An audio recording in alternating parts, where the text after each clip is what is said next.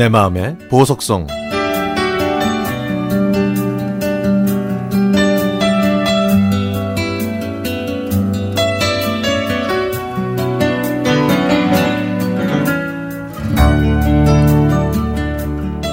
지난 11월 7일은 제 보물 1호인 지호의 다섯 번째 생일이었습니다. 저희 꼬맹이가 어느새 부쩍 자라서 이제는 자기 생각과 감정을 엄마한테 꼬치꼬치 표현할 수 있을 정도로 컸네요.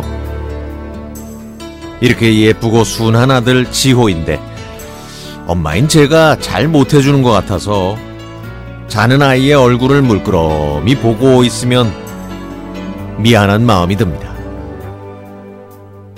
다섯 살이면 아직 어린데 성격이 전혀 다른 두 살 터울의 남동생 때문에 이리저리 치이고 저도 큰아들 지호를 혼내는 경우가 더 많은 것 같아요. 맞벌이라는 이유로 힘들고 지치면 아이한테 저도 모르게 짜증 섞인 말투와 큰 소리를 치게 됩니다. 이런 저에게 제동을 걸어주는 사람이 있는데요. 바로 남편이죠. 남편은 두 아들 모두 어렵고 귀하게 태어난 보물들이라고 말하거든요. 저는 결혼한 지 5년 만에 아이를 낳았습니다.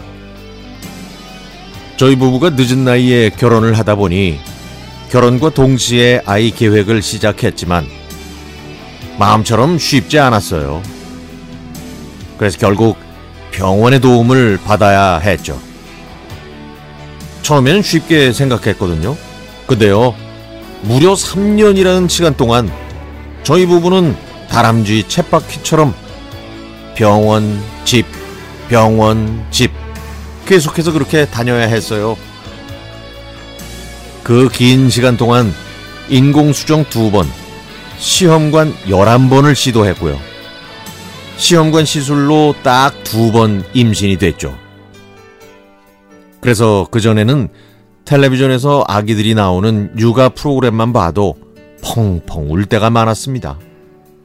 왜 저한테는 아이를 안 주실까 하면서요. 하지만 내 아이 한번 안아보고 싶다는 간절한 마음이 더 컸기에 끝이 보이지 않는 긴 터널을 빠져나와 빛을 보게 된 거예요. 생각지도 않았던 자연 임신으로요.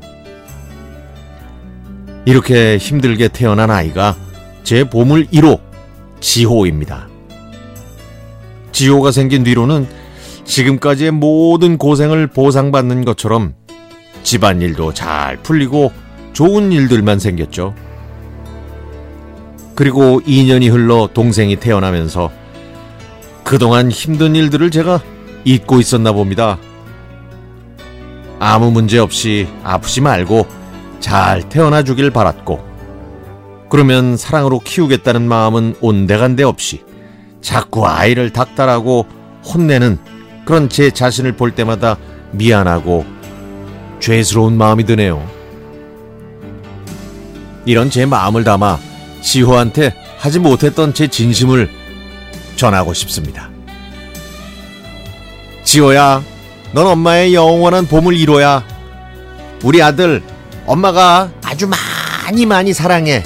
그리고 고마워.